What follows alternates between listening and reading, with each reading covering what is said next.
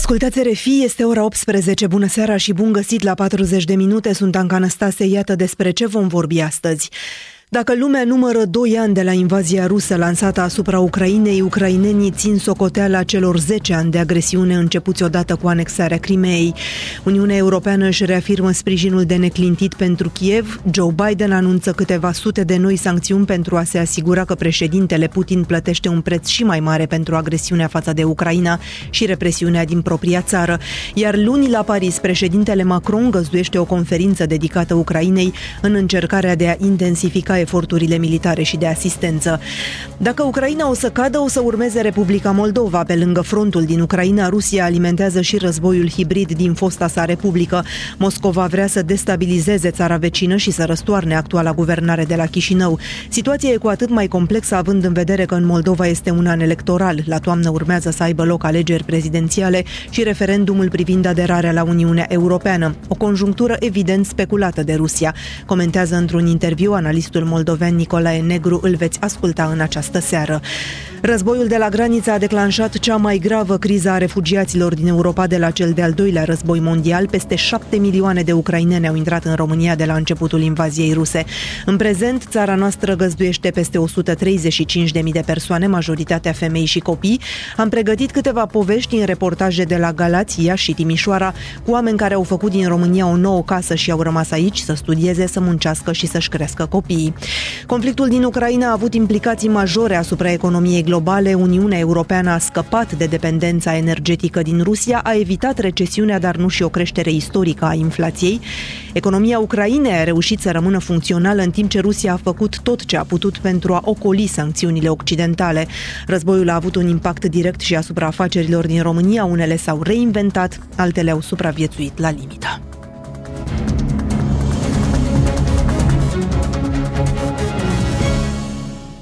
Președintele ucrainean Volodimir Zelensky cere aliaților occidentali să îi livreze cât mai rapid noi sisteme de apărare aeriană și avioane de luptă. Lucrul cel mai important este să deblocăm cerul, explică liderul de la Kiev, care insistă că toate deciziile privitoare la livrări și la acordarea de ajutoare trebuie luate la timp. Situația va fi discutată la Paris luni, unde mai mulți responsabili europeni se reunesc. Gazdele va fi chiar președintele Emmanuel Macron. Între timp, Statele Unite au decis cel mai important pachet de sancțiuni la adresa Rusiei. Le luăm pe rând. Cristina Teacă în direct cu noi din redacția de la Paris. Bună seara, Cristina! Bună seara! Franța va găzdui luni următoarea reuniune internațională de susținere a Ucrainei într-un moment în care Kievul se sprijină mai mult ca niciodată pe aliații europeni. Mai mulți șefi de stat și de guverne au fost invitați să participe. Franța anunță totodată că în ultimii doi ani a format deja circa 10.000 de militari ucraineni. Ei au fost pregătiți în Franța ori în Polonia pentru a ști cum să utilizeze anumite echipamente militare, cum este cazul tancurilor Cezar, au învățat tehnici de deminare, ori au fost efectuate la modul general antrenamente.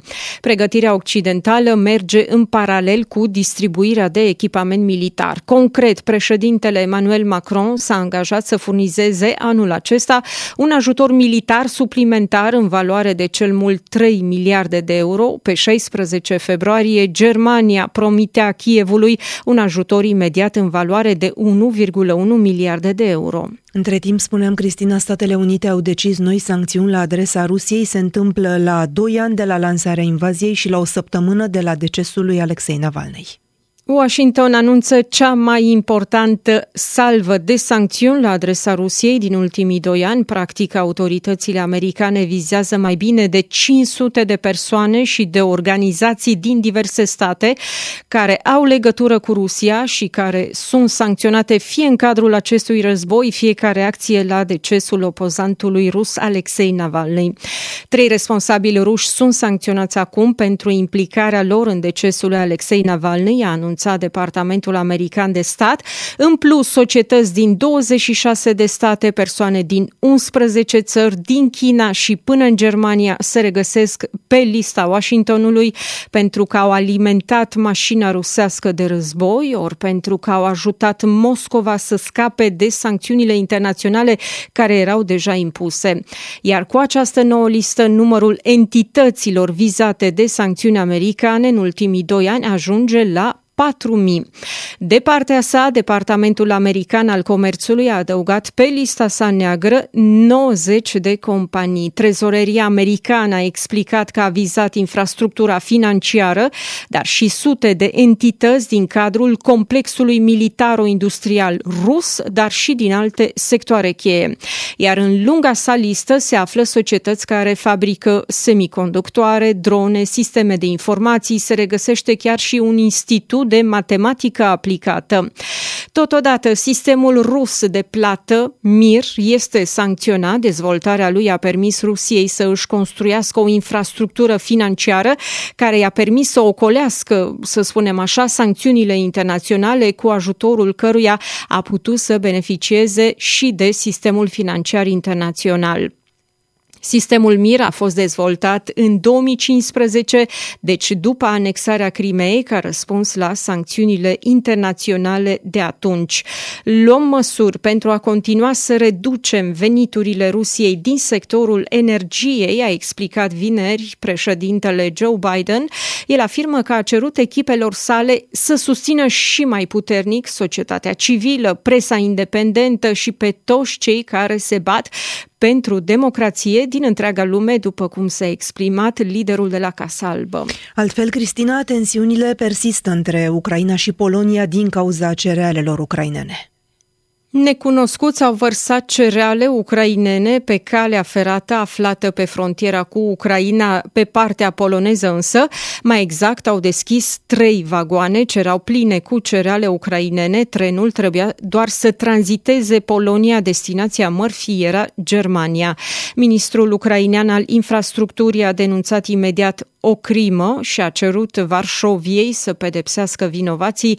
Agricultorii polonezi denunță de ceva timp importurile de cereale ucrainene și le acuză că destabilizează piața Uniunii Europene. Joi, președintele Volodimir Zelenski a afirmat că blocajul agricultorilor polonezi de la frontiera cu Ucraina este absolut inacceptabil. Este motivul pentru care premierul de la Varșovia a explicat că include pe lista infrastructurii infrastructurilor critice, punctele de trecere a frontierei, anumite porțiuni de cale ferată, dar și șosele, iar astfel să poată intra în Ucraina ajutorul militar și umanitar de care Ucraina are nevoie. Cristina, mulțumesc încă o dată. Luni la Paris, președintele Macron organizează o conferință pentru Ucraina, intensificarea eforturilor pentru continuarea sprijinului acordat țării în război. Acesta va fi principalul subiect pe agenda.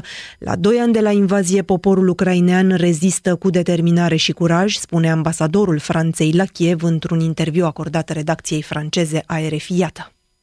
Ucraina se află într-o dublă tristă aniversare, explică ambasadorul Franței în Ucraina și amintește că sâmbătă se împlinesc doi ani de când Rusia a invadat Ucraina, dar se fac totodată 10 ani de la războiul din 2014, adică intervenția rusă în Crimea.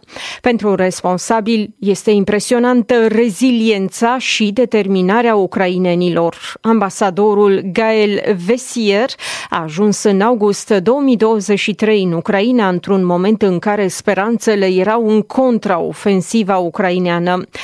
În februarie 2024, președintele Volodimir Zelensky recunoaște situația militară este extrem de dificilă, iar forțele ruse profită de întârzierea cu care ajung echipamentele occidentale pentru a-și intensifica atacurile. Victoria ucrainenilor este ea în continuare posibilă și dacă da, cum? Écoutez, oui, bien sûr. Après, euh, évidemment, le, la contre-offensive de l'année dernière n'a pas donné les résultats espérés, c'est tout à fait clair, mais cela n'a pas caché non da, plus bineînțeles, chiar dacă este clar că această contraofensivă lansată de Ucraina în 2023 nu a dat roadele dorite, dar Ucraina înregistrează totuși unele rezultate foarte bune. Din februarie 2022, Kievul a reușit să își recupereze jumătate din teritoriul ce fusese inițial ocupat de forțele ruse. Este un rezultat semnificativ. Apoi a reușit să împingă flota rusă care se găsește în Marea Neagră. Ucrainenii se bat, rezistă, dar este adevărat că situația este una dificilă. Ucraina continuă să primească ajutor occidental, dar la fel de bine continuă să producă chiar ea tot mai mult pentru a se putea alimenta cu muniția de care are nevoie. Franța o ajută, la fel și Uniunea Europeană, dar și alți parteneri, în special Statele Unite. augmenter euh, le, le nombre de munitions en particulier et d'obus euh, dont elle a besoin. Euh, la France l'y aide et l'Union européenne aussi. Președintele Emmanuel Macron va primi luni în Paris mai mulți șefi de stat și de guvern în cadrul unei reuniuni internaționale de susținere a Ucrainei. Cu ce rezultate s-ar putea încheia această întâlnire, care nu este prima pe care Franța a organizat-o în acești doi ani? Ce qui est important, c'est euh, qu'on soit ensemble euh, pour soutenir l'Ukraine, euh, qu'on travaille ensemble à aider l'Ukraine. Et puis je crois Ce este important că, că vom fi împreună pentru a susține Ucraina și că vom lucra împreună pentru a o ajuta. Există mai multe aspecte care trebuie să rezolvate urgent.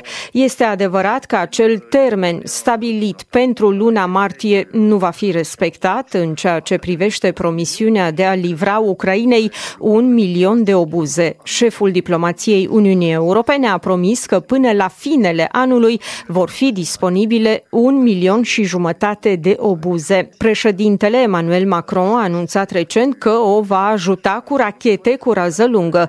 Trebuie să acționăm militar, politic, dar trebuie să arătăm fizic că suntem alături de Ucraina. Emmanuel Macron l-a primit vinerea trecută pe omologul de la Kiev, pe Volodymyr Zelensky, la Palatul Elize, iar ministrul de externe Stefan Sejourne s-a deplasat în Ucraina imediat după ce și-a preluat mandatul. S-a întâmplat pe 13 ianuarie. Stefan Sejourne, le ministre de l'Europe et des Affaires étrangères, s'est rendu à, à Kiev pour son tout premier déplacement euh, international. C'était le 13 euh, janvier. Președintele Emmanuel Macron a anunțat că va merge în Ucraina la mijlocul lui martie. Inițial prevăzuse această deplasare pentru luna februarie. Écoutez, ces visites, ces visites, elles sont importantes parce que c'est le moment, euh, évidemment, de voir évidemment la réalité de la situation euh, sur le terrain, mais de voir aussi comment on peut aider les Ukrainiens euh, au mieux. Il y a un dialogue Astfel de vizite sunt foarte importante pentru a vedea realitatea situației în teren, dar și pentru a vedea cum putem ajuta cel mai bine ucrainenii. Există un dialog foarte bun între Emmanuel Macron și președintele Volodymyr Zelensky. Liderul de la Palatul Elize a mai fost în Ucraina în iunie 2022. Important este ca la întoarcerea sa să reușim să oferim Ucrainei o și mai mare susținere occidentală. La acest capitol lucrăm. de l'appui euh, occidental, disons, euh, à l'Ukraine. Et c'est à ça que, c'est à ça que naturellement nous travaillons. Blocajul militar ucrainean este strâns legat de blocajul din Congresul American. Republicanii apropiați de Donald Trump blochează în Camera Reprezentanților un nou ajutor în valoare de 60 de miliarde de dolari, asistență militară pentru Ucraina, aprobată deja de Senatul Majoritar Democrat. Joi, președintele Volodymyr Zelensky a cerut Congresului să valideze acest ajutor. Va supraviețui Ucraina fără ajutorul Congresului American? Bineînțeles, dar nu noi toți, a afirmat președintele Volodymyr Zelensky în cadrul unui interviu acordat Fox News. Iar dacă Donald Trump va reveni la putere, situația se va complica și mai mult. Vă este ușor ca ambasador european să asigurați ucrainenii în fața unui risc de abandon american? En réalité, vous savez, l'Europe aujourd'hui, depuis le début du conflit, finalement, euh, a donné plus d'aide que les États-Unis. Donc, nous sommes un acteur collectivement hein, euh, extrêmement important et, et tout à fait clé. Ça veut pas dire qu'elle De fapt, de la începutul conflictului, europenii au oferit mai multe ajutoare Ucrainei decât au făcut-o Statele Unite colectiv mă refer. Suntem un actor important, unul cheie, dar asta nu vrea să spună că putem înlocui Statele Unite. Ajutorul american este unul foarte important, atât militar cât și politic. De altfel, discuția din Congres nu este neapărat una militară. Partea dificilă a discuției este cea politică. Dacă ajutorul american nu va veni, există tot felul de state care susțin Ucraina. Europa nu este singura care o face. Spre exemplu, state din G7 o fac, Japonia, spre exemplu, fie fiecare încearcă să ajute Ucraina cum poate. Important este ca ajutorul să existe. Ce qu'il faut, c'est que la valeur ajoutée de tout cela euh, soit euh, importante. Et donc, en fait, c'est qu'il faut se coordonner étroitement. L-am ascultat pe ambasadorul Franței în Ucraina, Gael Vesier. Președintele Vladimir Putin mizează pe oboseala Occidentului în războiul din Ucraina, spune la RFI eurodeputatul PMP Eugen Tomac. El afirmă pe de altă parte că deși statul român a alocat 2,5% din PIB pentru apărare, au fost cheltuiți doar un procent și jumătate din acești bani. Eugen Tomac i-a spus lui Cosmin Rușcior ce a obținut Rusia după doi ani de conflict. Obiectivul Rusiei era de a înlătura uh, administrația de la Kiev în doar câteva zile, de a declara Ucraina un stat pro-rus și, evident, a anula orice perspectivă de integrare europeană și apropiere de NATO. Uh, Putin și-a propus atunci să slăbească NATO. Vă amintesc că cu doar câteva Uh, zile înainte de invazie a cerut uh, NATO să se retragă din statele din estul Europei. Mai mult decât atât, a șantajat statele Uniunii Europene cu gazul rusesc. Uh, și dacă ne uităm în urmă cu ce s-a întâmplat în acești doi ani de zile, observăm foarte clar că Ucraina, cu sprijin occidental, a rezistat. NATO nu doar că nu, a, nu s-a retras, ci s-a întărit prin aderarea Suediei și Finlandei, iar Uniunea Europeană nu mai depinde astăzi de gazul rusesc. Indecizia, sau mai bine spus, agenda electorală fierbinte din Europa și Statele Unite au uh, îngreunat procesul de susținere al Ucrainei și pe asta mizează Putin pe o oboseală a Occidentului care inițial a fost extrem de ferm și de clar, i s-a oferit Ucrainei perspective de intrare în Uniunea Europeană, a primit ajutor uh, militar consistent, uh, susținere financiară, dar evident că acest lucru trebuie să continue mai departe pentru că rezistența Ucrainei este foarte importantă, în mod special pentru noi români și statele din Est, pentru că ieri Medvedev a spus uh, cât se poate de clar, următorul obiectiv pentru Rusia este să anexeze Odessa. Ori asta înseamnă pentru noi un semnal de alarmă destul de puternic pentru că ar însemna că Rusia s-ar apropia practic de România și ar fi vecină nouă dacă și-ar atinge acest obiectiv și evident dacă Ucraina n-ar mai fi susținută. Tot mai multe voci din spațiul european, domnule Tomac, atrag atenția că dacă Rusia ar ataca NATO, aliații ar avea o problemă legată în special de lipsa muniției, pentru că industria europeană, cel puțin de apărare, trimite aproape tot ce produce în Ucraina. Cât de serioasă credeți că e problema asta? Este un semnal de alarmă și evident că politicienii europeni și nu numai români tratează în multe privințe destul de superficial încă această amenințare la adresa securității Uniunii Europene, deși o vedem ca pe o normalitate din multe puncte de vedere, inclusiv violarea spațiului aerian românesc, inclusiv căderea acestor drone pe teritoriul României, ori uh, aceste lucruri sunt provocări directe ale Rusiei și Rusia intenționat uh, ne testează uh, reacțiile tocmai pentru a vedea cum facem față acestor crize noi pe care le creează la frontierele NATO și nu doar în România și statele Baltice sunt într-o continuă alertă și Polonia Însă, din uh, acest punct de vedere, uh, evident că uh, industria de apărare a Uniunii Europene trebuie să trateze cu mult mai multă seriozitate și avem nevoie de mai multe investiții în apărare, fără îndoială. Și cred că inclusiv statul român trebuie să renunțe la dublu standard în ceea ce privește apărarea. Anunțăm cu mare fală că am majorat uh, bugetul la 2,5% din PIB, însă anul trecut guvernul uh, PSD-PNL a cheltuit doar 1,58% din PIB pentru apărare uh, într-un stat care are obligația, din punctul meu de vedere, să crească cel puțin cheltuielile și investițiile pe apărare într-o asemenea situație cu minim 3% și o spun cu toată răspunderea, uitându-mă foarte atent la ceea ce are nevoie armata română astăzi și cât de importantă este securitatea într-un astfel de context iar noi am cheltuit doar 1,58%, ceea ce evident că ne mulțumește aliații NATO pentru că nu putem trăi din lozinci și din angajamente goale. Anul trecut, din uh, fondul uh, apărării, s-au transferat uh, miliarde, 7 miliarde de lei în fondul de rezervă al guvernului, bani care se risipesc pentru pomeni electorale și sunt chestiuni extrem de sensibile care trebuie tratate cu mai multă rigoare și cu responsabilitate de stat în momentul de față. Claus Iohannis, domnule Tomac, vrea să devină secretar general al NATO. România a anunțat aliații că îl propune pe actualul președinte pentru șefia alianței. Ce șanse credeți că are? Nici o șansă, dintr-un motiv foarte simplu. În primul rând, bugetul NATO în proporție de 80% este asigurat de state care nu sunt membre ale Uniunii Europene.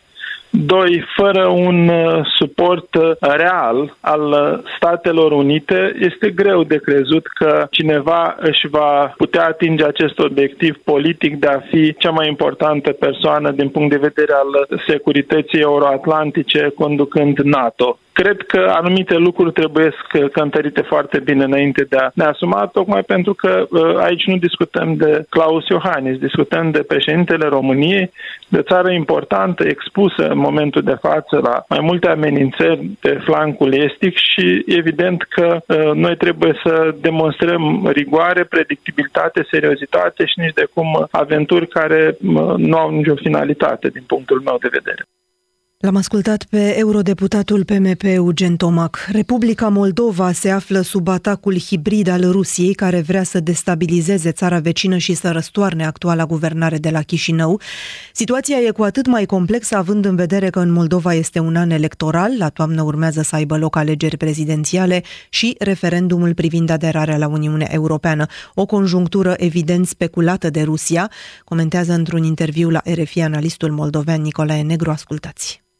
Tot mai mulți oficiali și europeni și americani vorbesc despre un pericol în cazul în care Rusia câștigă în Ucraina, se va orienta spre Republica Moldova, țările Baltice, ori avem asigurări din partea autorităților de la Chișinău că în prezent nu există un pericol din partea Rusiei, un pericol militar. Cum vedeți dumneavoastră efectele invaziei ruse asupra Republicii Moldova? Bine, deși nu este acum într-adevăr un pericol militar direct, armata rusă se află destul de departe, atunci se apropia de Nicolaev, la început ataca Odessa, situația s-a schimbat, dar asta nu înseamnă că Republica Moldova nu se află în pericol, nu se află în primejdie, în, în alt pericol, fiindcă Uh, Republica Moldova este importantă pentru uh, Rusia, se află în coasta Ucrainei sau mai bine zis în spatele U- Ucrainei, în Transnistria trupii ruse, avem acest uh, depozit uriaș de la Cobasna.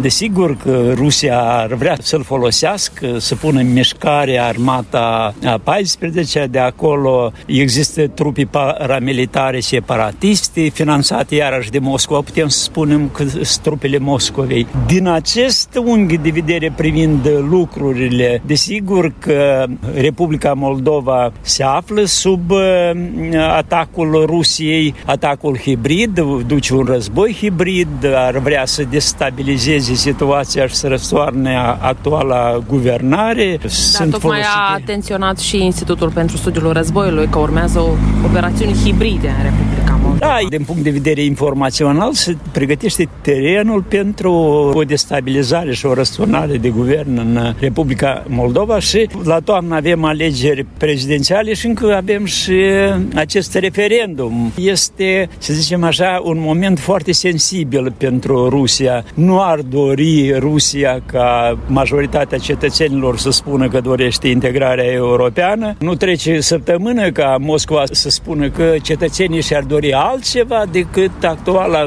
guvernare. Prin urmare, Moscova o să facă tot posibilul ca ea să aibă dreptate ca și cum în fața opiniei publice mondiale. Situația nu cred că este mai bună decât uh, era mai înainte. Desigur că e mai bună decât atunci la 24 februarie 2022 când nu se știa, când planurile ei erau să ajungă în câteva zile la Kiev, să ocupe Kiev, să ocupe Odessa și desigur că atunci primejdea era foarte aproape. Dar acum, acum vedeți autoritățile de la Chișinău mai pregătite pentru eventuale destabilizări în Republica Moldova, puse la cale de oamenii lui Șor, pentru că am văzut că recent Șor a fost la Moscova, după care a revenit în Israel, s-a întâlnit acolo cu oficiale ruși și socialiștii au participat uh, recent la un forum în ziua în care a decedat uh, Navalny. Însăși faptul că Șor a fost primit la Moscova demonstrează ceva, vorbește despre intențiile Rusiei de a lupta cu actuala guvernare prin orice mijloace, inclusiv mijloace ilegale, finanțare ilegală, destabilizare ale situației. Din punct de vedere militar, Republica Moldova stă puțin mai bine, dar desigur că nu putem spune că ea s-ar putea apăra mult timp sau chiar câteva zile dacă armata rusă ar ajunge la, la Nistru.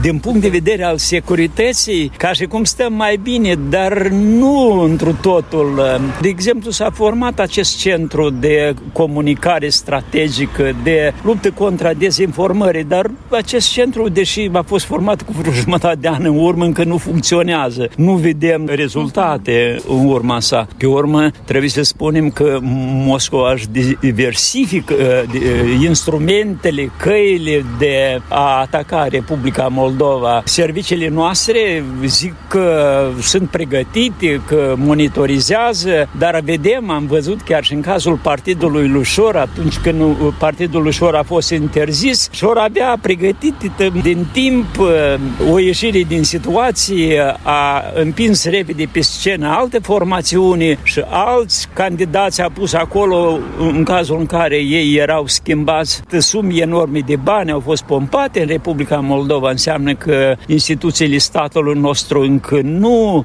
sunt capabile să stăvilească, să oprească intrarea acestor bani murdari ale Rusiei. Desigur că nu cred că șor și cheltuiește banii proprii în Republica Moldova, iar cu banii în condițiile noastre, când este atâta lume săracă, desigur că se poate face foarte mult. Nu renunță Șor și nu renunță Rusia. Și care sunt, apropo, în acest context, cele mai mari pericole pentru securitatea Republicii Moldova în prezent? Bine, atâta timp cât uh, Rusia nu s-a apropiat încă de frontiera noastră, acest pericol uh, al intervenției militare e undeva mai uh, îndepărtat, dar vedem acum o anumită schimbare de situație totuși. Vedem că Ucraina nu este sprijinită îndeajuns, nu este asigurată cu armamentul necesar. Vedem retragere ale trupilor ucrainene pe anumite puncte a liniei frontului și desigur că asta induce o oarecare neliniște. Trebuie să trăim cu acest pericol permanent, cu această sabie care atârnă deasupra noastră. Și în același timp Rusia își intensifică și acțiunile împotriva Republicii Moldova și eu mă tem că așa cum procedează în Ucraina, când concentrează masiv trupi într-un anumit punct ca să facă niște spargeri, așa va proceda și la noi. Va pune în mișcare autonomia Găgăuza și pus o vedem aceste marșuri care au fost făcute cu ocazia a 10 ani de la acel, așa zis, referendum separatist, de fapt, inspirat și organizat și finanțat de Rusia atunci. Vedem uh, la Tiraspol niște mișcări, așa, uh, iarăși cam de aceeași natură. La Tiraspol, de exemplu, ne amintesc că oamenii au ieșit în stradă efectiv cu steaguri, fără să știe măcar pentru ce au ieșit la protest. Păi da, cam același lucru era și la Comrat, dar așa este, sunt puși în mișcare, sunt speriați cetățenii, uh-huh. intimidate autoritățile, poate unele lucruri nu le iese, dar deocamdată încă e de vreme. Deocamdată spre toamnă, spre alegeri. spre toamnă, spre alegeri, atunci vor fi puse în mișcare toate forțele. Analistul moldovean Nicolae Negru, intervievat de corespondentul RFI la Chișinău, Valeria Vițu. Lărgim perspectiva și observăm că Uniunea Europeană se află de doi ani captivă politic într-un conflict armat care se petrece la granițele sale și căruia nu prea știe cum să-i răspundă. Doi ani de la invazie, blocul comunitar se află în prag de alegeri și deci în situația dificilă de a explica electoratului necesitatea multiplelor cheltuieli pentru sprijinirea frontului. Mihaela Gherghișan de la Bruxelles. Ultimele acțiuni ale Uniunii Europene primind Ucraina și Moldova au dus la un rezultat cât de cât pozitiv, fiindcă cele două au primit dreptul de a începe negocierile preaderare cu Uniunea Europeană. Ne amintim că dosarul a fost rezolvat în decembrie 2023 prin șantaj politic, adică Ungaria versus Uniunea Europeană, și prin mult cinism de partea europenilor care i-au promis atunci Ungariei că îi vor lăsa ocazia să blocheze Ucraina mai târziu, dacă vrea. Între timp, multe s-au schimbat iar ambiția europeană a Ucrainei, ca și șansele sale de izbândă în acest război, se îndepărtează. Politic, Uniunea Europeană nu poate propune mai mult acum Kievului, de aceea cadrul de negocieri preaderare care trebuia aprobat la Bruxelles în martie nu va fi finalizat înainte de alegerile europene din iunie. Strategic, Uniunea Europeană nu poate impune acum electoratului său discuțiile cu Ucraina, care a dovedit puțină înțelegere față de agricultorii europeni. Importurile din Ucraina sunt grăuntele de nisip care a blocat solidaritatea europeană totală la care asistam la începutul conflictului. Kiev cere ca acest comerț scutit de taxe vamale și posibil doar din cauza războiului să continue. Prin urmare, Bruxelles a aprobat extinderea condițiilor până în iunie 2025. Surse europene ne explică însă că Ucraina nu a priceput cum funcționează regulile Uniunii Europene și că cere de la europeni ceva ce aceștia aproape că nu-i pot da, fără a-și încălca propriile reguli interne, dar promisiunea europeană trebuie respectată. La o adică, regulile pieței interne nu prevăd situații de război le putem astfel conturna, invocând necesități excepționale. Pe de altă parte, Ucraina era exigentă și în materie de angajament de echipament militar, pe care tot europenii și l-au asumat în 2022 și 2023. De bine de rău și pe acest plan Bruxelles s-a achitat. Dacă la NATO, care nu se află în război cu Rusia, se iau angajamente de securitate privind doar aliații, pe planul Uniunii Europene s-au luat angajamente de furnizare de armament prin alimentarea diferitelor fonduri existente sau create ad hoc. A nu se înțelege că europenii au făcut asta doar de dragul Ucrainei. Nu. Ei au sesizat aici și oportunitatea propriei lor înarmări, ca Polonia și România, și sau a vânzării producției existente și viitoare, cazul Franței și al Spaniei. Dar prin acel pacta suservanda care este drag Uniunii Europene, un milion de obuze de 155 de milimetri au fost livrate Ucrainei, peste jumătate a fost finanțat de Fondul European pentru Pace, dotat acum cu 2 miliarde de euro, dar care prevede doar cumpărarea de material european. După toate aceste sacrificii, fără ca situația de pe terenul ucrainean să fie mai bună, Uniunea Europeană se ferește prin urmare să explice electoratului, acum în prag de alegeri europene și pe alocuri și naționale, că noi eforturi trebuie făcute pentru Ucraina. Prin urmare, NATO a preluat sarcina ingrată de a avertiza populația europeană că războiul s-ar putea extinde. NATO va avea nevoie de finanțare robustă în cazul în care Donald Trump va fi locatarul de la Casa Albă, iar Uniunea Europeană are nevoie să justifice cheltuielile alocate Ucrainei. În plus, Uniunea Europeană a sesizat aici și oportunitatea relansării dezbaterii apărării europene independente de NATO și, prin urmare, de Statele Unite. Nu toată lumea este de acord cu aceasta, dar subiectul a fost pus pe masă viguros acum prin afirmarea intenției de a crea un portofoliu apărare în viitoarea Comisie Europeană. Anunțul a fost făcut de Ursula von der Leyen, care se bazează pe puținele ei realizări din ultimii cinci ani, toate legate de Ucraina, pentru a cere un al doilea mandat începând cu octombrie 2024. De la Bruxelles, Mihaela Gherghișan pentru RFI. Bombardamentele și distrugerile masive din țara vecină au lăsat milioane de persoane pe drumuri. Până acum 6,5 milioane de persoane din orașele distruse au fost nevoite să-și părăsească locuințele și să ia viața de la zero în alte țări, arată datele Agenției ONU pentru Refugiați. România a fost alături de ucrainenii care au fugit din calea războiului încă din primele zile de când a început invazia rușilor. Colegul meu, Dan Andreșescu, a fost la Galați, la Centrul Putere, Unitate, Speranță și ne spune cum reușesc să se integreze la noi în țară familiile de refugiați.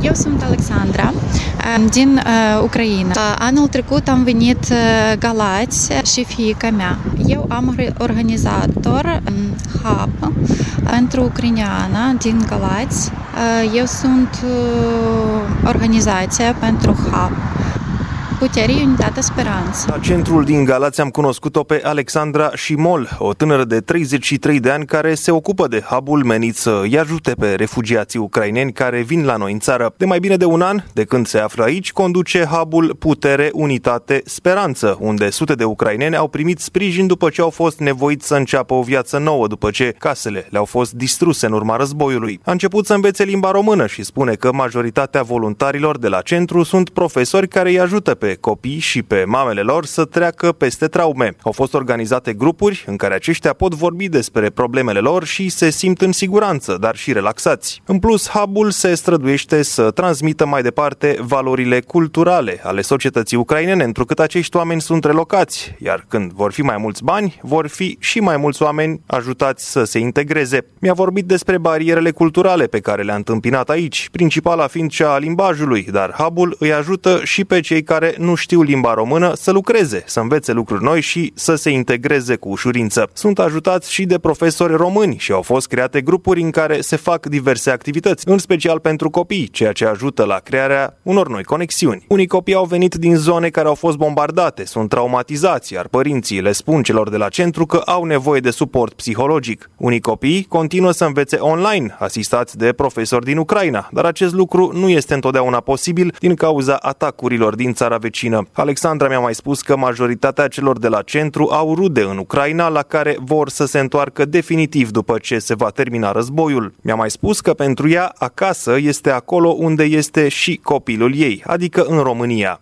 I'm uh, came uh, to Galatz two time. First time came to Galatz uh, uh after Vorsta in uh, March 22. Tot în Galați am cunoscut-o și pe Natalia. A venit aici după ce a început invazia rușilor în martie 2022.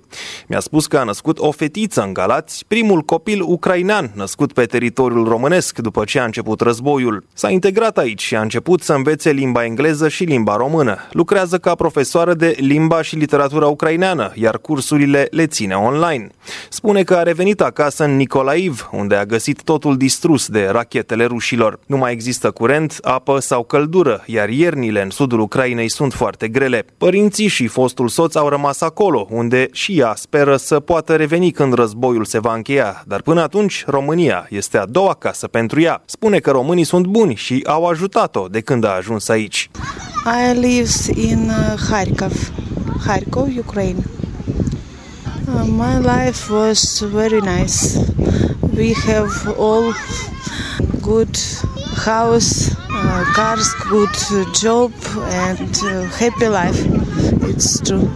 La centru am stat de vorbă și cu Marina. A venit din Harkov de 2 ani. Spune că avea o viață fericită acasă. Avea o casă frumoasă și lucra în învățământ. O provocare pentru ea a fost să-și găsească de lucru în România, dar a reușit la hub unde este învățătoare pentru copii ucraineni. S-a întors în Harkov de câteva ori, unde are părinții. Soțul ei a rămas de asemenea în Ucraina pe frontul de luptă. Spune că îi place natura din România, iar oamenii sunt cum se cade. Și-a făcut prieteni noi, însă speră să se întoarcă acasă atunci când va fi posibil. Cu această speranță trăiesc milioane de ucraineni împrăștiați în toată lumea în acest moment. Datele de la înaltul comisariat al Națiunilor Unite pentru refugiați arată că la nivel european cei mai mulți ucraineni au ales să rămână în Germania, peste un milion de persoane. În Marea Britanie sunt 253 de mii, în Spania peste 190 de mii, în Italia aproape 170 de mii, în Irlanda 104 mii și în Austria 84 de mii. În România, în prezent, sunt aproximativ 77.000 de refugiați ucraineni. Mai mult de 70% sunt femei, copii și persoane în vârstă, mulți dintre ei fiind persoane vulnerabile care au nevoie de asistență. Dan Andreșescu, un reportaj la un centru de refugiați din Galați la doi ani de la începutul războiului din Ucraina, Timișoara continuă să-și arate solidaritatea față de țara vecină. Direcția de asistență socială, ONG-uri și comunitatea ucraineană organizează mâine o acțiune comună după doi ani, Timișoara rămâne alături de Kiev. Evenimentul include un marș tăcut prin oraș, o discuție cu analiști, dar și iluminarea în culorile drapelului ucrainean a clădirii Operei și Teatrului Național. De la Timișoara, Otilia Ghițescu. În 24 februarie 2024 se împlinesc doi ani de la începutul războiului din Ucraina. Finalul conflictului e încă departe, iar lumea s-a schimbat. Timișoara, foarte aproape de granița de vest a României, a fost un oraș de tranzit pentru ucrainenii care au reușit să scape din calea ororilor. Au trecut pe aici peste 4.000 de oameni, în mare majoritate femei și copii. Timișoara a fost însă și unul dintre orașele care s-au organizat exemplar. A fost creat foarte repede un centru de coordonare în subordinea Direcției de Asistență Socială a primăriei, iar ONG-urile care au vrut să ajute au putut face asta concret în funcție de necesități. Unul dintre cele mai importante aspecte a fost integrarea în sistem a ucrainenilor ajunși deja în oraș. Refugiații au fost așadar întâmpinați de oameni care le vorbeau limba și le știau nevoile imediate. A fost doar unul dintre modelele de bună practică care au funcționat la Timișoara în acea perioadă agitată și confuză. După doi ani de război în Timișoara mai sunt cel mult o mie de ucraineni. Majoritatea au plecat spre țara natală în vara anului trecut. Pentru că oricum România nu a fost o destinație finală, ci doar un punct de tranzit, alții au plecat spre vestul Europei, dar și spre Canada sau Statele Unite. Sâmbătă 24 februarie 2024, la Timișoara vor fi marcați cei doi ani de război. Direcția de Asistență Socială, LOGS, grup de inițiative sociale și comunitatea ucraineană organizează acțiunea După doi ani, Timișoara rămâne alături de Ucraina. Genia Rozbitska, unul dintre cei mai activi membri ai comunității ucrainene stabilite la Timișoara, despre acest moment. În 24 februarie se împlinesc doi ani de la invazia Ucrainei de către Federația Rusă. De fapt, pentru noi ucrainienii sunt de 10 ani de război pentru că războiul a început în 2014. În 24 februarie, la Timișoara, primăria ucrainienii de aici și mai multe ONG-uri își unesc forțele pentru a marca această zi și pentru a atrage atenția asupra ceea ce înseamnă reziliența în fața atitudinii agresive a Federației Ruse, nu doar în ceea ce privește Ucraina, ci și democrația against all democratic însăși. Primul eveniment este la ora 15 o masă rotundă care va avea loc la sala polivalentă a Bibliotecii Universității Politehnica. Participă Silviu Rogobete și Ileana Rotaru, cadre didactice la Facultatea de Științe Politice a Universității de Vest, Călin Rus, directorul Institutului Intercultural, Alexandru Babici, profesor și istoric din Odessa, Angela Ciuparad, șeful Serviciului Reziliență și Mobilizare Comunitară al Direcției de Asistență Socială, Flaviu Silion Loga, directorul executiv LOGS, grup de inițiative sociale și reprezentanței comunității ucrainene. Urmează un marș tăcut care va pleca de la Casa Logs spre piața operei. Participanții vor purta mesaje de susținere pentru Ucraina, iar pe drum vor fi marcate 12 dintre cele mai importante momente ale războiului alese de comunitatea de ucraineni. De-a lungul traseului marșului poate fi văzută expoziția după 2 ani. Seara, la ora 18, clădirea Operei Române din Piața Victoriei va fi luminată în culorile steagului Ucrainei, iar participanții la marș vor ține un minut de reculegere alături de oficialități, reprezentanții ai bisericii și trecători și vor aprinde lumânări. Ulterior, la Cinema Victoria, în Piața Bălcescu, va fi proiectat filmul 20 de zile în Mariupol. Ce ar trebui să înțeleagă timișoreni într-o astfel de zi, mai ales că după 2 ani sentimentul de solidaritate a început să se dilueze, din nou Genia Rozbițca. Toții trebuie să fim conștienți că trebuie să rămânem uniți, să rămânem solidari, să rezistăm în fața acestui rău suprem care vrea să schimbe complet lumea pentru totdeauna. Cred așadar că e momentul să le reamintim timișorenilor aceste lucruri, să fim împreună, să fim solidari pentru a atrage atenția asupra pericolului reprezentat de propaganda rusă, dar și să găsim răspunsuri la alte întrebări care ne frământă. Nu, în ultimul rând, evenimentul de sâmbătă vrea să arate că ucrainenii care au ales să rămână cel puțin o vreme la Timișoara vor să aparțină unei comunități unite, chiar dacă foarte departe de casă. De la Timișoara pentru RFI, Otilia Ghițescu. Viața de refugiat este de fapt o așteptare continuă a știrilor de acasă, cel puțin așa simte Ludmila Moroșanu de Mianova, a fost profesor asociat la Universitatea Internațională Umanitară din Odessa. A venit la Iași pentru că, operată la un picior înaintea izbucnirii războiului, nu putea coborâ la adăpost în timpul alarmelor. Acum lucrează ca traducătoare la Centrul pentru Refugiați și este autoarea dicționarului de expresii uzuale româno-ucrainean și ucraineano-român. La cursurile ei de limba română lista pe aprilie este deja plină. La doi ani de la izbucnirea războiului, mai au românii resurse de compasiune și empatie față de refugiații din Ucraina? Violeta Cincu a întrebat-o pe Ludmila Moroșanu de Mianova. Desigur că sunt. Acestea sunt calități umane universale. Ele nu pot exista și apoi dispar. În orice caz, eu, familia mea, toți cunoscuții mei ucraineni, vedem doar atitudine prietenoasă și sprijin. România a primit refugiați ucraineni, a contribuit la tranzitul cerealelor din țara vecină, un motiv de dispută economică.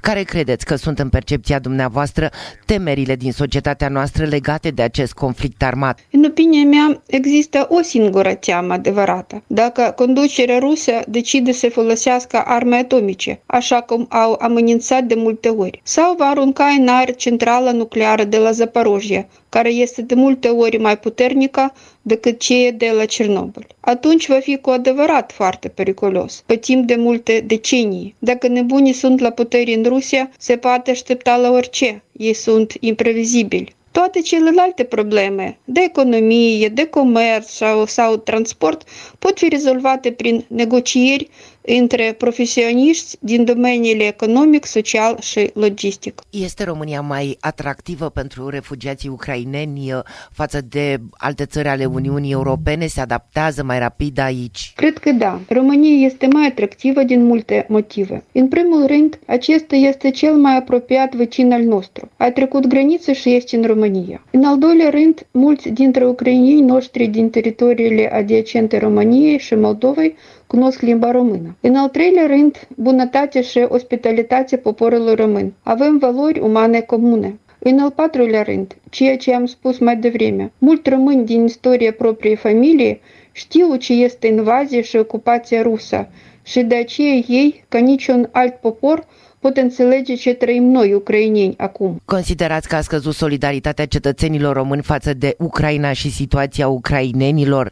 Nu, nu cred că uh, solidaritatea a scăzut. Viața doar merge înainte. Fiecare națiune trebuie să-și rezolve, în primul rând, propriile probleme care desigur sunt mai importante și ar trebui să fie în centrul atenției publice din țară. Ucrainienii au reușit deja să se organizeze și să se adapteze la viață în condiții noi. Așadar, datorită târgurilor de locuri de muncă, și ajutorului organizațiilor de voluntari, mulți și-au găsit locuri de muncă, chiar și în specialitatea lor. Marea majoritate a ucrainienilor învață limba, copiii ucrainieni merg la școli și grădinițe românești. Ucrainienii au reușit să se adapteze și să-și găsească locul propriu. Ați publicat un dicționar româno-ucrainean, ucrainean-român cu expresii uzuale. Țineți cursuri pentru refugiații din Ucraina. Centrul nostru pentru refugiați la Nicolina continuă să desfășoare cursuri pentru adulți și copii. Deja avem peste 3200 de persoane care au studiat la noi sau continuă să studieze. În ultimele luni se înscriu 20-30 de persoane pe zi este deja coadă pentru grupă în aprilie. Tot mai mulți ucrainieni se înscriu la nivelurile avansate B1, B2. Dicționarul meu, sper, va ajuta la învățarea limbii română, am primit o mulțime de opinii pozitive despre el. Cum vedeți sfârșitul războiului? Nu știu. Cine poate ști ce va veni în mintea unui dictator nebun? Cu toți sperăm la un sfârșit rapid al războiului. Cel mai bun lucru ar fi să fie prin negocieri politice. Țineți legătura cu cei de acasă. Ce vă spun? Da, sigur. Fiecare zi începe cu citirea știrilor, cum este acasă, acolo. Toată viața a rămas acolo. Dacă vestea este că au fost rachete și lovituri de rachete, atunci abia aștept ca familia mea să-mi răspunde și această așteptare mi se pare o eternitate. Aceasta nu este viața, este doar o așteptare continuă pentru știri de acasă. Și un mesaj pentru român pe 24 februarie. Se împlinesc doi ani de la invadarea Ucrainei de către Rusia. Dragi români, vă mulțumesc mult pentru ajutor și sprijin, pentru compasiune, pentru inima voastră mare. Noi, ucrainienii, suntem un popor recunoscător. Știm să apreciem o atitudine bună și ne amintim binele care ni s-au făcut. Vă doresc un singur lucru, să nu știți niciodată ce este războiul, să nu fiți niciodată refugiați, să fie prosperitate, pace și bucurie în casele voastre. Dumnezeu să vă binecuvânteze pe toți! Am ascultat materialul Violetei Cincu de la Iași. Războiul din Ucraina a avut un impact direct asupra afacerilor din România, indiferent de domeniu sau mărime. Efectele conflictului s-au simțit chiar și în sectoare în care materia primă și forța de muncă sunt locale. După momentul de șoc care a creat panică pe piață, firmele românești au început să-și revină și să-și regândească strategiile de dezvoltare, în unele cazuri, de supraviețuire în altele. Chiar dacă șocul inițial a trecut, toți oamenii de afaceri au constatat că prețurile materiilor prime, de exemplu, nu și-au mai revenit la nivelul de dinainte de izbucnirea conflictului armat. Bianca Pădurean de la Cluj. Pentru a lua pulsul mediului de afaceri românesc, am stat de vorbă cu o serie de antreprenori din diferite domenii de activitate pentru a afla cum anume concret i-a afectat războiul din Ucraina.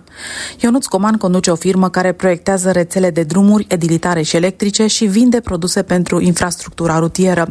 Pentru compania sa, care importă o serie de materiale de construcție, impactul războiului a fost unul imediat. Primul efect a fost panica, momentul în care, sau mai bine zis, lipsa predictibilității de la o săptămână la alta materia primă începea să crească, uh, simultan cu scăderea cererii pentru anumite proiecte, panica a început de la persoane fizice, s-a dus către companiile care lucrau în mod implicit uh, cu statul, guvernamentale.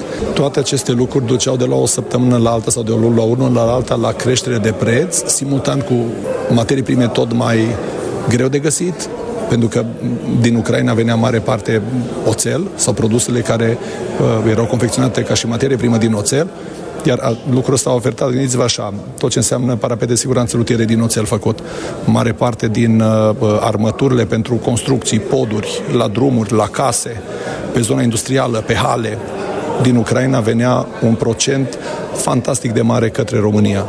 Toate lucrurile astea s-au simțit instant. Asta, asta a fost primul pas odată cu scăderea ofertei, cererea rămânând una nu atât de scăzută pe cât a scăzut instant din uh, uh, Ucraina oferta, au avut ca și prim efect exact creșterea prețurilor. Sorin Sălăgean are o fabrică de mobilă din lemn masiv, care își exportă mare parte din produse. Însă nu exporturile sale au fost afectate, ci importul de materii prime. În primul rând pentru că noi suntem un exportator pe piețele vestice, ă, prin acele sancțiuni referitoare la importurile din Rusia și Belarus, era o serie de materiale pe care le aprovizionam din acea zonă și a trebuit să facem un resourcing care a presupus ă, un efort de timp și un efort financiar. Și sigur ă, ne-au, ne-au crescut ușor, ușor costurile. Altfel, nu am avut, nu am avut desfacere către piețele Rusiei și nu am simțit un impact major și industria alimentară a fost afectată de conflictul armat din țara vecină. Deși nu folosește decât materie primă din România, Felicia Tulai, o producătoare de uleiuri presate la rece, spune că și afacerea sa a avut de suferit. De altfel, de-abia își reveniseră producătorii agri-food după impactul COVID că s-au confruntat cu o nouă provocare, spune Felicia Tulai. Chiar dacă noi suntem producători de uleiuri presate la rece și pe care le, în, în, în uh, producerea cărora folosim exclusiv materie primă locală, Uh, a venit, bineînțeles, cu un impact major asupra prețului.